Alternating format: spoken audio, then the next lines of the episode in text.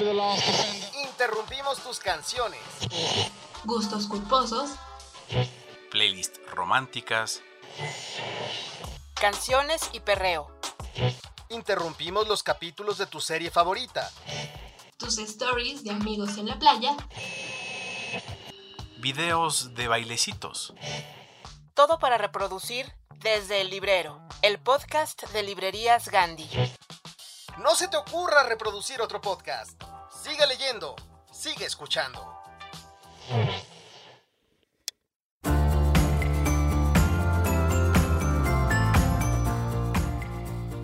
Todo lo infinito que podemos imaginar, soñar, aprender, desear o tener cabe en algo tan simple como el interior de una caña de papiro, una lámina de papel o un libro, nos dice Irene Vallejo. Yo soy Yara Vidal y me da muchísimo gusto darles la bienvenida a nuestro capítulo 50. En Desde el Librero añadiríamos que también puede caber en poco más de una hora de podcast. Bienvenidos a este capítulo donde no podríamos estar más agradecidos por su compañía a lo largo de este tiempo. Los invitamos a que, como lo han hecho, permanezcan con nosotros para seguir descubriendo por qué nos gusta leer. Como quizá pudieran inferir, en esta ocasión Irene Vallejo va a ser nuestra entrevista principal. Ella es autora de una de las obras más entrañables que se han hecho sobre los libros y las personas que los leen. Con ella echaremos coto un ratito, vamos a platicar con ella porque nos visitó en librerías Gandhi y además nos va a platicar por qué le gusta escribir y por qué le gusta leer. En esto me paso escribiendo, platicamos también en Librerías Gandhi con Álvaro Enrique y nos va a contar de su proceso creativo sobre su más reciente novela, Tu sueño, imperios han sido, publicado por editorial Anagrama. Tenemos los avisos clasificados al servicio de la comunidad literaria, no podemos dejar de tener esa responsabilidad con ustedes. Y por supuesto tenemos culturales y con nuestras recomendaciones literarias. Acomódense. Gracias por escuchar. Comenzamos. Imágenes. Figuras retóricas. Sonidos. Compases Temas recurrentes. ¿Cuál es la idea preponderante en la mente de Irene Vallejo? ¿Cuál es su leitmotiv?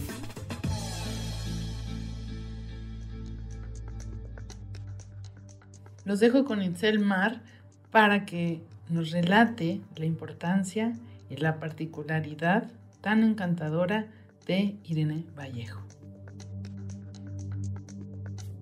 La fisonomía de una persona equivale a la suma de sus palabras.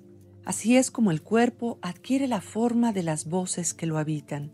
Intento leer el rostro de Irene Vallejo, filóloga clásica y escritora, nacida en Zaragoza en 1979, y descubro entre sus guiños la inmensa cantidad de asombros producidos por la lectura de la Odisea, así como por la voz de su madre, quien solía leerle cuentos en la infancia. La armoniosa presencia de la autora española, procede, me parece, tanto de su pasión como de la generosidad que la caracterizan y también de su consanguinidad con los libros. Entre su obra publicada encontramos Marcial, La luz sepultada, El inventor de viajes, La leyenda de las mareas mansas, El silbido del arquero, La mañana descalza, Manifiesto por la lectura, El futuro recordado y su celebradísimo el infinito en un junco. 400 páginas que conmemoran la invención del libro como artefacto, donde las palabras se narran a sí mismas para contar sus peripecias y la insistencia por sobrevivir. Reflexión sobre la lectura como ejercicio de encuentros en que el lector se reconoce un ser plenamente sensual y descubre, en gran medida, que el deseo primigenio de intimar con las emociones y los saberes de los otros se cumple en el acto de leer.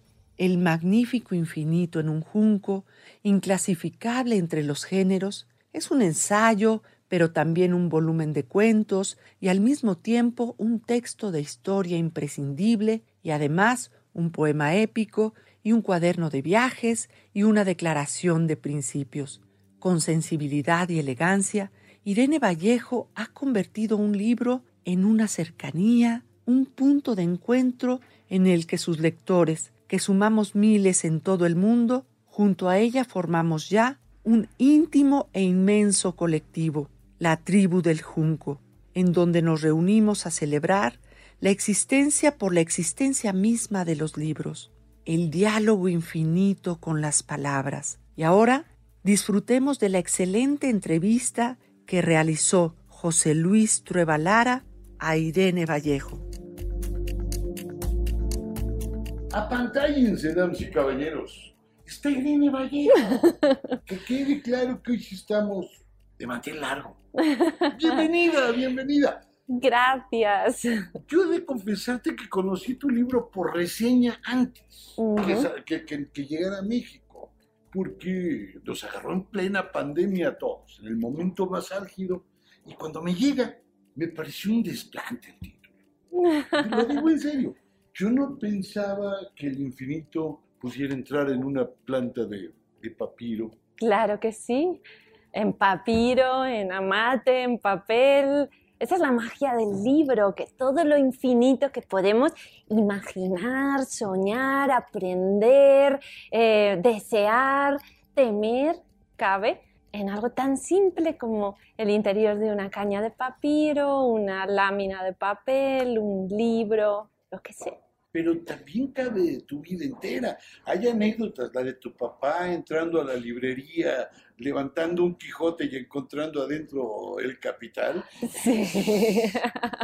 Es eso, es infinito, estás tú, están los libros. Cuando hablamos de libros hablamos de nosotros mismos y los libros que hemos leído y los libros que amamos son parte de nuestra biografía. Se podría hacer una autobiografía simplemente enumerando los libros que más nos han emocionado, em, impresionado, hecho vibrar. Esos libros hablan de nosotros. Claro, y se te quedan marcados en el cuerpo. En el Uno corazón. tiene la cara de lo que ha leído. Sí. Bueno, no sé, espero que yo haya leído cosas divertidas. No, no pero sí, es, es lo que nos vemos, nos vuelven, nos vuelven humanos. Yo soy mis libros y tú también. Y yo también, ¿sí? Y por eso el infinito en un junco es un canto a los libros, pero sobre todo a las personas que leen y aman los libros, que los extienden, los prestan, quienes enseñan a leer a los niños, bibliotecarios y bibliotecarias, todas esas personas que forman parte de la comunidad del junco, como a mí me gusta llamarlo, y que son los salvadores de los libros. Porque los libros son frágiles, porque los libros Em, arden, los libros desaparecen, los libros se destruyen, los libros son perseguidos y necesitan que los salvemos para que ellos nos puedan salvar a nosotros. En ese sentido, el éxito del infinito en un junco es eso, es que lograste convencer a miles de miles de miles de personas que ese objeto los iba a salvar, que ese objeto era frágil Sí. que ese objeto dependía de cómo lo usara. Sí, bueno, no creo que los haya convencido, yo creo que todos lo sabían ya, pero el infinito en un junco ha sido como un detonante que ha servido para que esa mm, gente, ¿no? ese grupo, esa familia, esa comunidad silenciosa eh, saliera a la superficie ¿no? y, se supiera que en realidad éramos muchos más de los que creíamos, porque tantas veces nos dicen, se acaban los libros, se acaban la lectura, se acaban los lectores, que acabamos por sentirnos como excéntricos, raros, especie en extinción. Y sin embargo, pues eh, convocados por el infinito en un junco han salido a la superficie todas las personas que aman los libros y que se sienten parte de esta gran aventura, porque yo lo he querido contar Em, la historia del libro como una gran aventura en la que los protagonistas pues, son siempre, sobre todo, los lectores. Y es una aventura que lo recorre por todos lados. Da igual si tienes que mandar a comprar un libro a Alejandría o de Alejandría salen para venderlos en un tenderete. Sí. La mitad de todo. Claro, pero. Cuentas las jornadas que hay de Babilón, no. Digamos de Mesopotamia hasta Alejandría. Sí. ¿Cuántos años? ¿Cómo le haces para juntar todo esto? Pues... Porque eres tú, es, el pasado, Ah, sí. es el presente, no es solo la antigüedad clásica, es también Rusia con sus libros, con sus amistades, Sí. todo.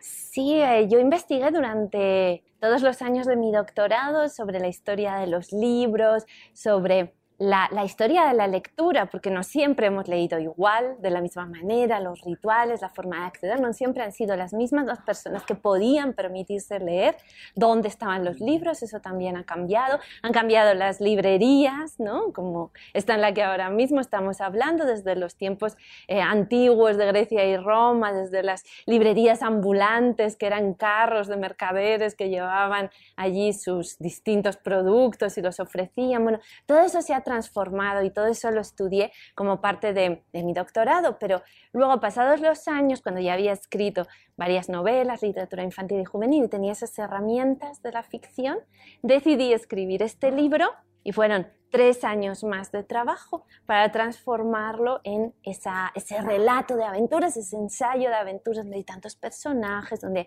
hay viajes, hay sentido del humor, hay películas, hay, hay música, hay banda sonora, hay mm, recreaciones históricas, hay biografías, hay recuerdos personales y hay todas esas emociones que compartimos, que nos llamamos los libros, ¿no? esas anécdotas, esos, eh, ¿no? esas relaciones que entablamos con los libros y las personas queridas que regalamos, que recibimos, que, que escribimos dedicatorias, que, que nos relacionamos entre nosotros a través de la lectura. Bueno, pues todas esas experiencias unidas con la historia, con el pasado, con los clásicos, en unas mil y una noches de los libros. Sí, no solo eso, es también un libro que te reconcilia. A mí fue, esta fue una de las lecturas más importantes para mí de estos tiempos. Ay, Porque me gracias. hacía, hacía sentido algo crucial. No solo somos la única especie que contamos historias, sino que de pilón somos los únicos que tenemos la posibilidad de entrelazarnos con esas historias. Es decir, yo estuve contigo sin conocerte y puedo estar con Platón acompañando a Sócrates mientras se cachetea con alguno, pues sabemos que tenía mal humor el señor. Volvernos esa comunidad, encontrarnos en el mundo de las palabras, a mí me hizo humano, me vuelve heredero, me vuelve heredero de ti y de todos.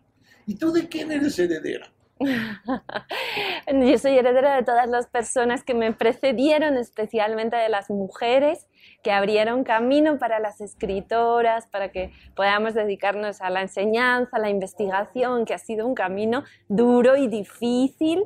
Y desde esas antiguas eh, tejedoras, bordadoras que contaban cuentos y al mismo tiempo que se dedicaban a aquellas labores, ¿no? que yo pienso que eh, son como las primeras eh, narradoras de historia, pasando por las mujeres de la oralidad, las maestras, las mujeres que quisieron ser filósofas en la antigüedad y todas las escritoras, poetas, hasta llegar a este presente, ¿no? Y como todas ellas han, han ido abriendo camino y ensanchando horizontes para las que venimos ahora.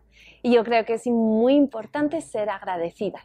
Eso me gusta y a mí me pasa algo parecido. Yo soy agradecido con las mujeres que me contaron historias. Estoy pensando en mi tía solterona, todos tenemos una tía solterona que se sabe las historias, estoy pensando en mi abuela. Yo digo en el libro que nadie olvida a quien le contó una buena historia, Sí. ¿no? En la penumbra de una noche. Y eso ya deja una huella imborrable. L- Una buena historia es seducción. Sí, Sí, porque es, eh, hay también una seducción por el oído, con las palabras que te envuelven ¿no? y que te van enamorando. Y algo de eso sucede con esas historias de la infancia, con las historias que nos contamos unos a otros cuando empezamos a enamorarnos, los libros de poesía que regalamos, como mi padre regalándole a mi madre Trilce de César Vallejo y enamorándola con ese libro. la enamoró con Trilce. Con Trilce, eso es. Tu, tu papá era vanguardista, perdido, vanguardista Sí, perdido. sí, sí, sí, y además se apellidaba Vallejo y por eso pues sentía un parentesco imaginario con César Vallejo, Pues estaba cerca, nada más.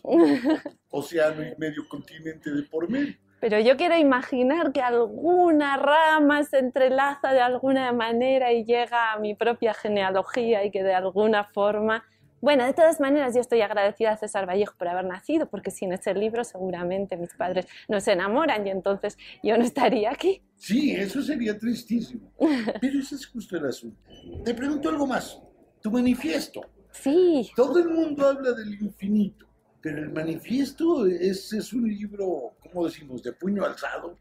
es un hermanito de- pequeño pero combativo. O de, o de pluma alzada. De pluma alzada, de palabras tomar. En vez de, Sí. de armas tomar, de palabras Exacto, tomar. De palabras tomar. El manifiesto también está por Ciruela, es un libro Sí. breve, azulito, con una portada hermosa, perdón que lo, que lo describa tan rápido.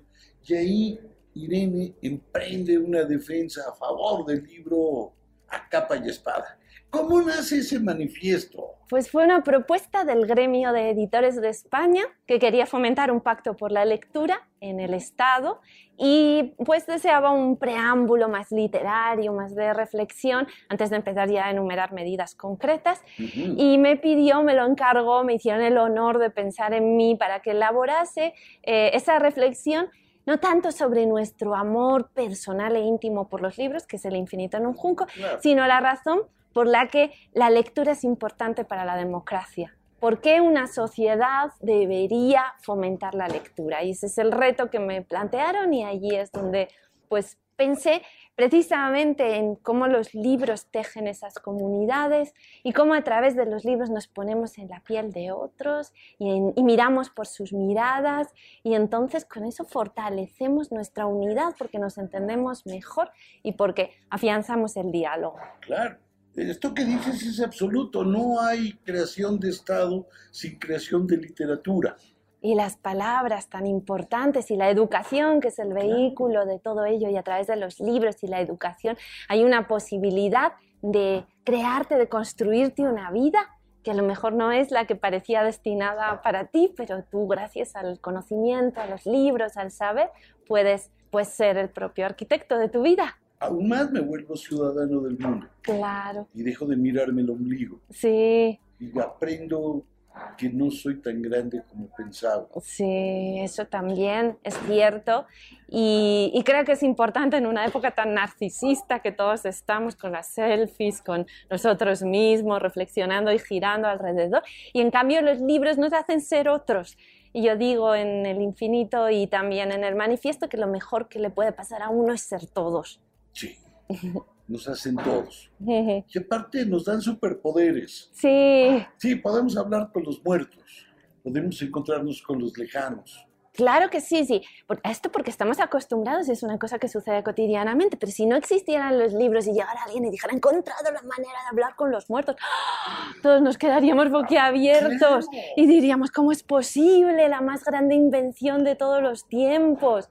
Y sin embargo ya existe y es la máquina del tiempo y es la posibilidad de conjurar a los muertos y de hablar con las mejores mentes de todas las épocas y de todos los países y Incluso de todos los idiomas peores. y las peores también. Lo cual Sí. tiene su gracia. También, claro que sí. Y, y elegimos entre todas esas voces y nos quedamos con algo de una y otra cosa de otro y, ¿no? y aprendemos y ensanchamos y vivimos. Y es hermoso porque dicen los neurólogos que si se hacen pruebas del cerebro, ¿no? imágenes, escáneres del cerebro de alguien que lee, pues todo lo que está sucediendo en el libro se está reflejando en el cerebro. Si un personaje está corriendo porque lo persiguen, el cerebro está activando las partes que, que dirigen el movimiento, porque el cerebro está viviendo lo que leemos. Claro. Y esto ya lo sabíamos los lectores desde siempre, que se vive en otras vidas, pero ahora la ciencia lo corrobora. El cerebro está allí como involucrándose en todo lo que lee y en todo lo que siente y formando parte y llevándote a ser personas diversas en mundos variados y eso pues es bellísimo y Eso es la maravilla. Aún más, te permite hacer dos cosas. Ser aventurero de sillón, que Sí, sí, sí, estarás sí, de acuerdo sí. conmigo. Y la segunda, te permite establecer un pacto.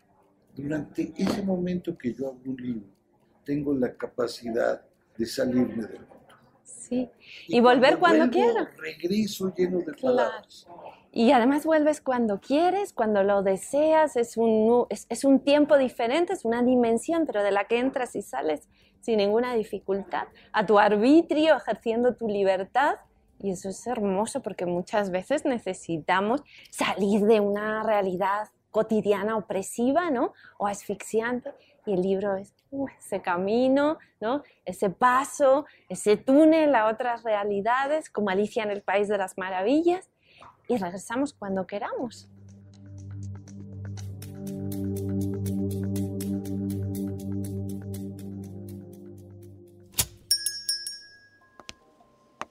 Bienvenida a Viajes Gandhi. ¿En qué le podemos ayudar el día de hoy? Quiero irme de viaje, pero no sé a dónde. Espero que me sugieras. Mm, veamos lo que tenemos por aquí. Le puedo ofrecer un viaje entre Argentina y Chile llamado En la Patagonia, por Bruce Chadwin. Si no, también puedo ofrecerle un 3x1 para que visite Italia, India e Indonesia en Come Reza Ama, de Elizabeth Gilbert. Si tampoco le llama la atención, tengo otra opción para que viaje a un mundo fuera del nuestro. Y lo mejor es que tiene varias tomas. Se llama El Señor de los Anillos. Encuentra tu próximo destino en www.gandhi.com.mx o en cualquiera de nuestras librerías. Estos son los avisos clasificados de librerías Gandhi. Busca y encuentra lo que necesitas. Gandhi siempre al servicio de la comunidad literaria.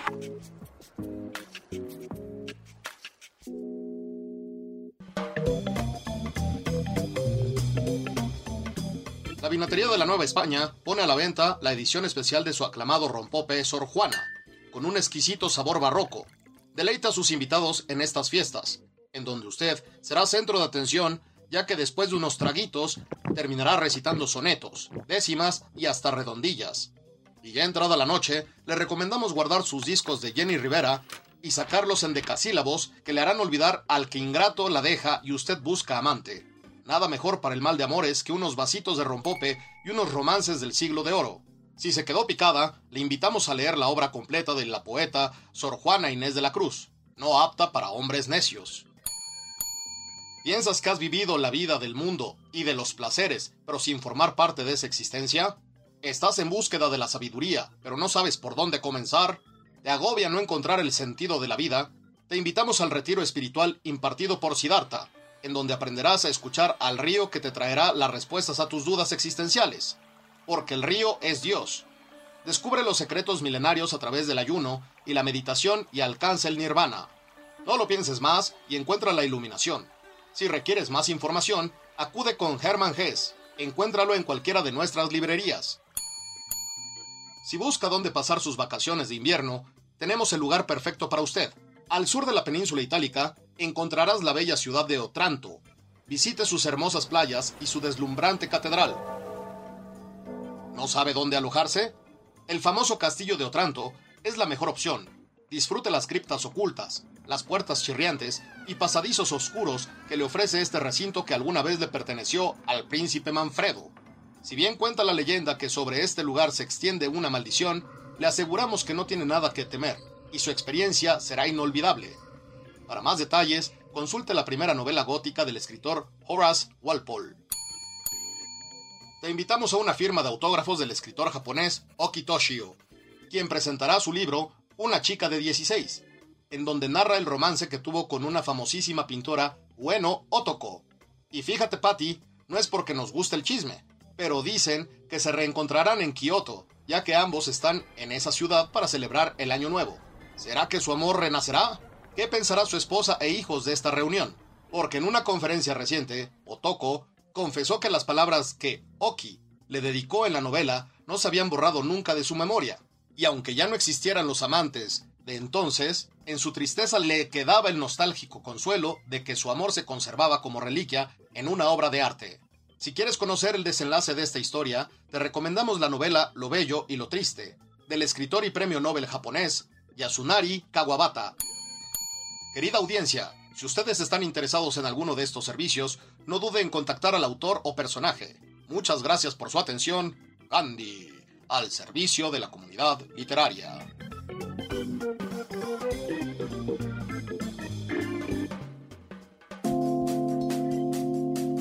La resiliencia nos salva, nos permite recuperar a quienes éramos antes de que el mundo nos pusiera a prueba.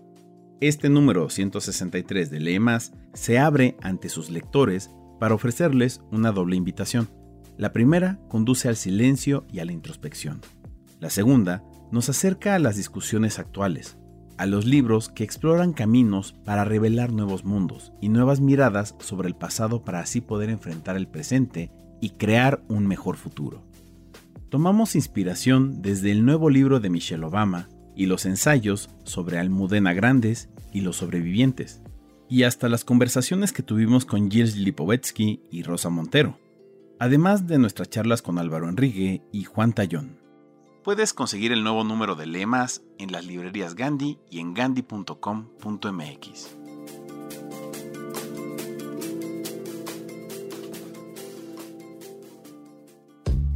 Una hoja en blanco, una letra, Después una palabra, luego una oración, un párrafo, una página, un capítulo, una historia completa. Pero todo lo que pasó hasta llegar a esa historia, te lo contamos aquí. Esto me pasó escribiendo. ¿Te has preguntado qué más descubrió Álvaro Enrique mientras escribía Tu sueño imperios han sido, su novela más reciente publicada por Anagrama? En esto me pasó escribiendo, nos cuenta sobre sus hallazgos y algunas preguntas que surgieron durante su proceso creativo. Es una novela escrita en base a un archivo histórico muy exacto, pero es un relato fantástico. Es decir, yo, no había, creo que nunca había escrito un relato fantástico y, y bueno, e, esta vez tengo libros en distintos géneros y este está en ese, en, ese espacio. Entonces, bueno, es de Davis en la medida en que la podemos tocar. Sí, en ese sentido, Es decir, sí es real. Pero por supuesto, es, es, aunque está basada en documentos históricos y, y, el detalle de lo que comían en la Ciudad de México y a lo que olía la Ciudad de México y antes de la ocupación española, está basado en un archivo histórico, el relato es evidentemente ¿Cómo logras ir más allá de la novela histórica tradicional? Porque eso sí pasa. sí, cada vez que me... O sea, vivimos en este mundo en el que te regañan por todo. ¿no? cada vez que, que me dicen que escribo novelas históricas, sí me enojo. no, no me enojo. Pero es una definición que, que a mí me parece que no empata. Es decir, yo, trabajo con archivos históricos, pero definitivamente todo lo que cuento no pasó. No, no pasó. Eh, bueno, no te voy a arruinar el final de esta novela, pero definitivamente no pasó lo que cuenta esta novela. Toda la vida, desde que era chico, me interesaba trabajar así. Primero, en este momento muy inocente como escritor, en la época de hipotermia, vidas perpendiculares, hacía un esfuerzo formal que ahora me parece como casi de niño, pero que en ese momento me, costó mucho, que, era escribir en, el, en, los espacios entre los géneros. Escribir novelas que no supieran si eran novelas o libros de cuentos, que pudieran ser leídas como crónicas, pero también como novelas, también como ensayos, también como libros de cuentos. Entonces, trabajando así siempre como en el margen exterior de la tradición, Supongo que se puede decir que esta novela está inscrita en el margen exterior de la novela histórica, pero si la, yo creo, y además lo que uno diga sobre su propia novela no tiene ninguna importancia, porque las novelas, como la tierra, es de quien las trabaja, ¿no? O sea, las novelas son de los lectores, no de los autores.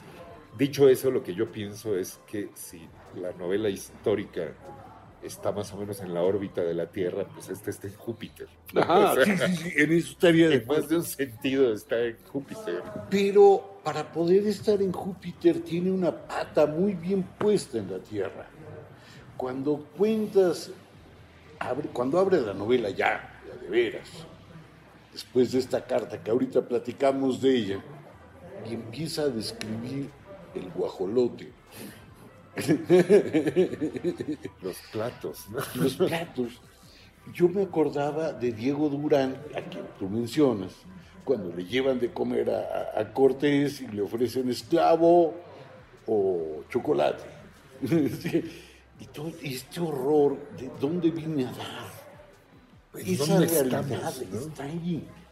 Y luego los, los del otro lado viendo a estas cosas horribles, a pestilentes que se acaban de bajar de un barco y que hace mes y medio que no se bañan y, y que es decir, fue, fue, realmente un momento excepcional de la historia. El efecto este que mencionas viene pues, del hecho de que soy profe. Entonces, tengo, y en una universidad gringa, así que tengo mucho tiempo libre. las universidades gringas tienen esta cosa maravillosa que es que la mayor parte de tu salario se te paga para que estés leyendo e investigando. Entonces, bueno, puedo trabajar con archivos muy profundos, muy detallados. Y es parte de cómo funciona la novela. ¿no? Es decir, puedo tener la libertad de decir, por ejemplo, para esto ya te lo habrás encontrado porque está en la página 3, que tal personaje fue educado con jesuitas en 1521, cuando Ignacio Loyola tenía 18 años. Pero creo, la, la, teoría que sostiene esto es que si el detalle del vestuario es tan absolutamente creíble que lo puedas verificar en internet, en el Museo de Antropología en el Nacional de Historia, o si la comida es exactamente como era, vas a ganar libertad para decir otras cosas. Claro. Y sobre todo, pues vas, vas a poder meter ahí el texto político, que es lo que te importa, por la novela es fundamentalmente un arte político. Es, un, un, espacio de debate de ideas políticas.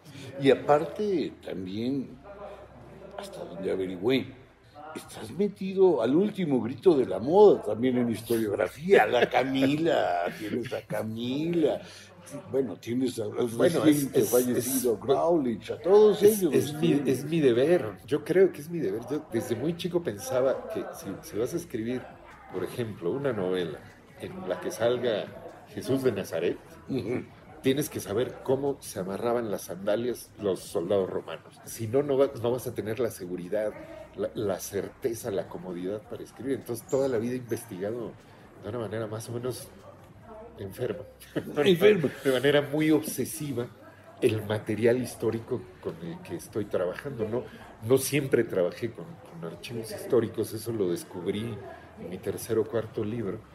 Y la verdad es que yo soy una persona, como sabes, que disfruta escribir. A mí me, me, gusta mucho mi trabajo, disfruto muchísimo escribir. Pero dicho eso, leer. Es todavía mejor, hombre. Es todavía mejor. Vivo en una ciudad que tiene una de las grandes bibliotecas del mundo. ¿no? Tengo, la universidad me protege mi tiempo de lectura, me da herramientas para conseguir casi cualquier documento que necesite conseguir. Entonces, es un placer enorme para mí. ¿no?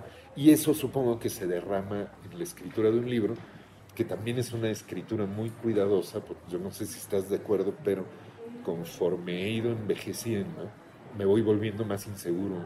Eh, recuerdo que de joven escribía con un aplomo y decía barbaridades sin ningún miedo. Hoy, hoy cada frase es así como, no, no, la cómo va aquí, sí. no, no, hay tres días. Es, es, decir, te vas volviendo más cuidadoso y, y en ese sentido pues, la novela está, es cuidadosa, ¿no? Está, además, tengo el privilegio de, de tener de editora a Silvia Sensei, que es una editora sasasa.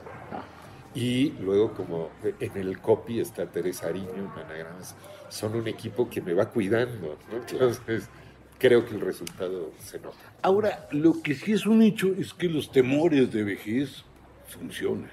Mira, cada vez que te voy leyendo conforme pasa el tiempo, todo se vuelve más claro. Parece algo muy bobo, pero es dificilísimo ser claro.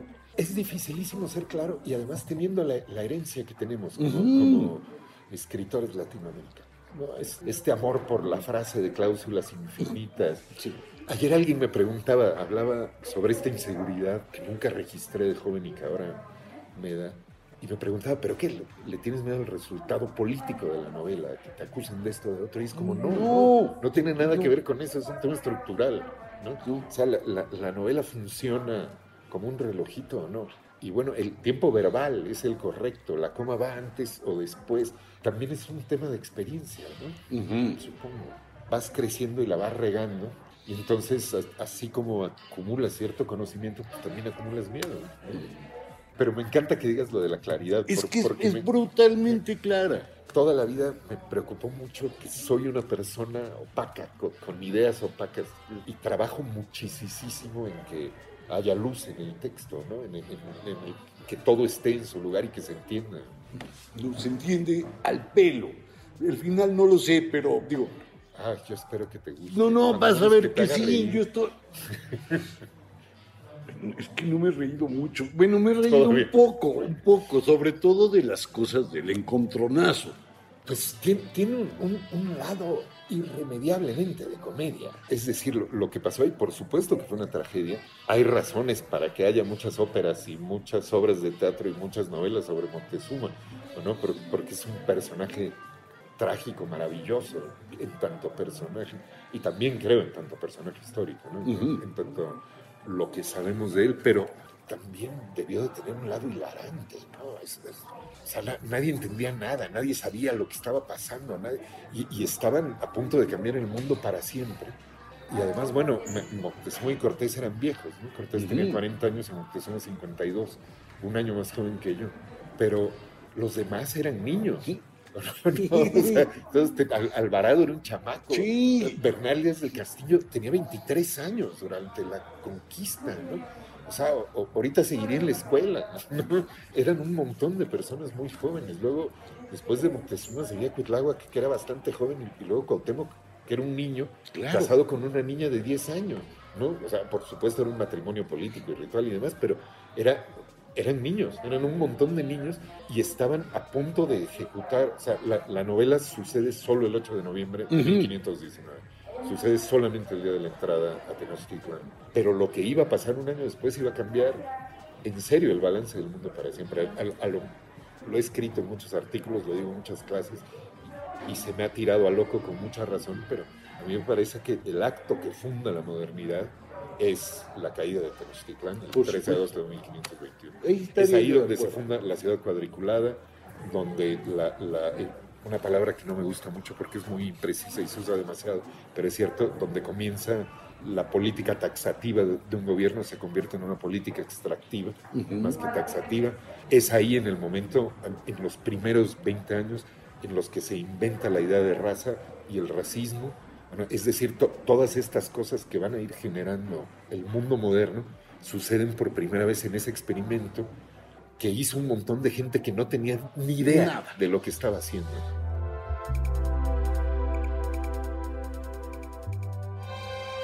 www. Punto. Gandhi. Punto. Com. Punto. MX. Encuentra todos los dramas y libros que quieras en ganti.com.mx. Pide ya y recuerda que el envío es gratis siempre. Te invitamos a la presentación del libro Un verdor terrible, de Benjamín Labatut, este miércoles 30 de noviembre en el foro Expresarte de la librería Mauricio Achar a partir de las 19 horas. También puedes seguir la transmisión a través de las redes de la revista Lee Más, en Facebook en Más Cultura de Librerías Gandhi y en YouTube a través de Revista Lee Más de Librerías Gandhi.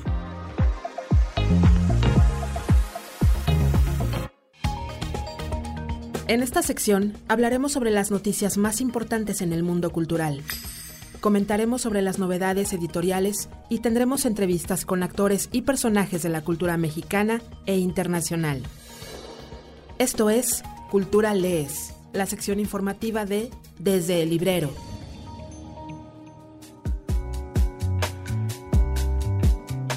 Rafael Cadenas, ganador del Premio Cervantes. La obra del poeta, ensayista y académico venezolano Rafael Cadenas es una de las más importantes y demuestra el poder transformador de la palabra cuando la lengua es llevada al límite de sus posibilidades creadoras. Por eso, este año ganó el Premio Cervantes, el máximo galardón en lengua española, dotado con 125 mil euros. La ceremonia de entrega del Premio Cervantes 2022 a Rafael Cadenas se llevará a cabo el próximo 23 de abril de 2023 en la Universidad de Alcalá de Henares.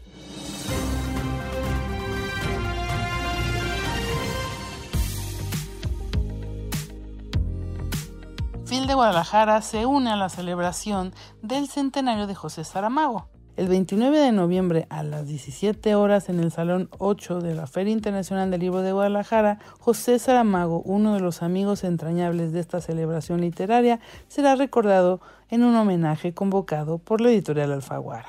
Las conmemoraciones que se hicieron por el centenario del nacimiento de Saramago comenzaron desde el pasado 23 de abril durante la celebración del Día Mundial del Libro, cuando la FIL Guadalajara dedicó la lectura en voz alta a la obra Ensayo sobre la ceguera, esta rotunda novela que si no estás bien preparado te dará mucha ansiedad, pero hay que leerla.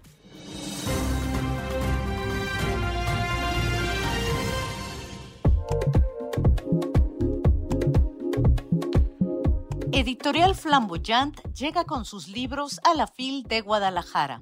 Flamboyant es una editorial especializada en literatura infantil y juvenil cuya misión es contribuir al desarrollo y a la riqueza intelectual de los niños a través de la creación de obras de calidad que despierten su imaginación y su sensibilidad artística, mientras fomentan la empatía, enriquecen sus puntos de vista y los ayudan a su crecimiento personal. Por eso, será un honor que te acerques a este sello editorial en la FIL de Guadalajara.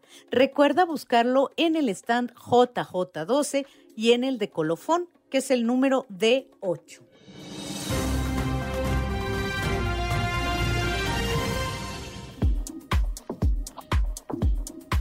Samantha Schweblin gana el National Book Award. Con el libro de cuentos Siete Casas Vacías, traducido al inglés por Megan McDowell como Seven Empty Houses, la escritora argentina Samantha ganó el National Book Award en la categoría de literatura traducida. A Samantha se le considera una de las mejores cuentistas latinoamericanas de las últimas décadas. Su obra ha sido traducida a más de 24 idiomas y en el 2001 había sido reconocida con el premio del Fondo Nacional de Artes y en el 2015 con el premio Tigre Juan por su primera novela Distancia de Rescate. Una imperdible autora que debes de leer.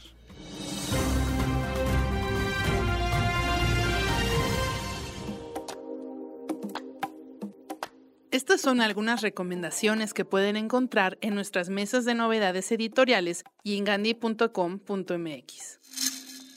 El Museo de la Rendición Incondicional de Dubravka Ugresic, en Impedimenta, esta luminosa novela, un clásico de la literatura europea de las últimas décadas, narra la vida de unos personajes que se ven atrapados entre varias culturas, a medio camino entre el pasado de su propia tradición y el futuro de lo que les depara la historia, de la que sin pretenderlo formarán parte. Tras la guerra de los Balcanes, la ciudad de Berlín cobra vida gracias a la llegada de los expatriados, que luchan por preservar lo que les queda de su cultura y de una nación que ha sido eliminada del mapa, mientras sustituyen todo lo que una vez conocieron por lo nuevo y desconocido. Para aquellos cuya vida ha de caber en una maleta, los recuerdos pasan a ser su posesión más importante, pero a veces adoptan un significado extraño. Dubravka Ugrasic recompone así la vida de su madre a través de las fotos halladas en el fondo de un armario en un antiguo bolso de piel. El futuro recordado de Irene Vallejo en Debate. La aparente contradicción que da título a este libro es la premisa central de los breves ensayos que contiene la certeza de que en cada paso que damos está la huella de un mundo que parece haberse quedado atrás en el tiempo, pero que vive y respira en cada uno de nuestros gestos e ideas. En estos ensayos, Irene entabla un diálogo con diversas personalidades de la historia y con la cultura que nos han legado. Son al mismo tiempo un derroche de erudición sin pretensiones y un homenaje al sutil arte de contar historias, de la filosofía a la geografía, de la literatura a los deportes, de la historia a la vida cotidiana. Estos ejercicios narrativos son pistas que nos ayudan a comprender mejor el mundo que habitamos y nos reconcilian con la memoria de aquellos que antes que nosotros se hicieron las mismas preguntas que hoy nos mueven. La verdad es un libro delicioso. Science Illustration, A History of Visual Knowledge from 15th Century to Today, de Ana Escardó en Taschen. Este libro de tamaño XL recopila más de 300 obras gráficas que incluyen desde bocetos originales a dibujos técnicos, así como ilustraciones hechas a mano e imágenes generadas por computadora. Además, reúne el trabajo de más de 700 científicos y más de 300 descubrimientos en anatomía, física, química, astronomía, mecánica y otros campos de la ciencia a través de las obras visuales que le dan vida. Otros libros que merecen mención es el último libro que acaba de publicar este mes Michelle Obama. Lo encuentras en exclusivo, el adelanto The Light We Carry en la revista Lemas del mes de diciembre. Este libro todavía no lo pueden encontrar en español porque huele a nuevo cada paginita, está recién sacadito eh, de la imprenta de Penguin eh, de Estados Unidos y pueden, bueno, por supuesto es un buen regalo para diciembre. También dentro de la revista podrán encontrar un extracto, pero ese sí está en español, del último libro de Dolly Parton. Esta es su primer novela, la coescribió con James Patterson. El libro se llama Corre, Rose, Corre. En la revista leen el primer capítulo. Y pues otro libro que también es importante eh, mencionar es el libro de Almudena Grandes, que se llama Todo va a mejorar. Hace poco más de un año, el 27 de noviembre, murió Almudena Grandes y nos dejó un libro póstumo. Hace un par de semanas, Editorial Planeta, a través de su sello Tusquets Editores, puso a circular esta novela. Ella lo, escribió eh, estando en el encierro, en la pandemia, y su viudo, el poeta Luis García Montero, fue el responsable de, ayudar a, a publicar esta novela. Y pues ella es, es una luz siempre eh, de alegría y de resiliencia y, y es una buena época para leerlo. Se los recomendamos mucho.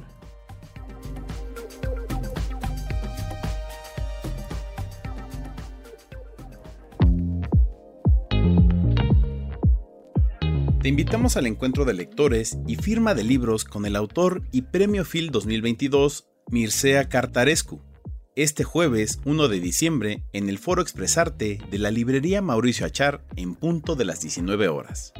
Además, puedes seguir la transmisión a través de las redes de la revista Lee Más, en Facebook a través de Más Cultura de Librerías Gandhi y en YouTube en Revista Lee Más de Librerías Gandhi. Y no te pierdas la entrevista que próximamente publicaremos en este podcast y en el número de enero de la revista Lee Más.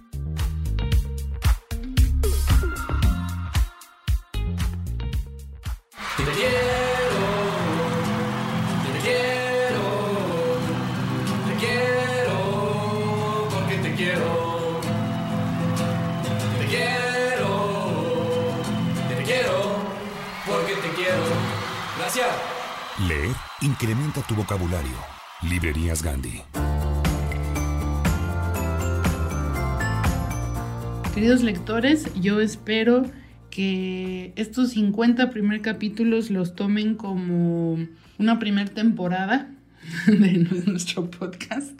Eh, les queremos traer nuevas secciones, nuevas personas que, se integren con nosotros a, departir sobre el amor que, tenemos por la literatura, por los libros.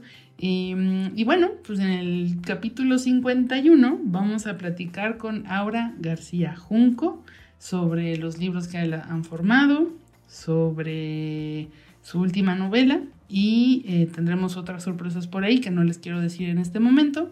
Agradecemos como siempre el tiempo que le dedican eh, a dejarnos un comentario en, las redes sociales, en arroba revista Lemas, en arroba librerías Gandhi y también dentro de las eh, plataformas donde nos están escuchando, calificándonos. Tenemos escuchas de, de todo el mundo, muchos de Latinoamérica, de Estados Unidos y les mandamos un abrazo muy grande. Esperamos que los mexicanismos que luego usamos no se interpongan demasiado en el mensaje que tenemos para ustedes y que también se animen a escribirnos. Eh, también en la siguiente temporada, por así decirlo, queremos marcar eh, pues este espacio con autores internacionales como lo hicimos con Irene Vallejo, con Rosa Montero y pues otros, otros autores que nos visitaban durante, durante este tiempo en el podcast. Eh, les mando un abrazo muy grande, muy agradecido de parte de todos los que colaboran en este podcast y eh, pues sigan leyendo, sigan escuchando. Les mando un abrazo.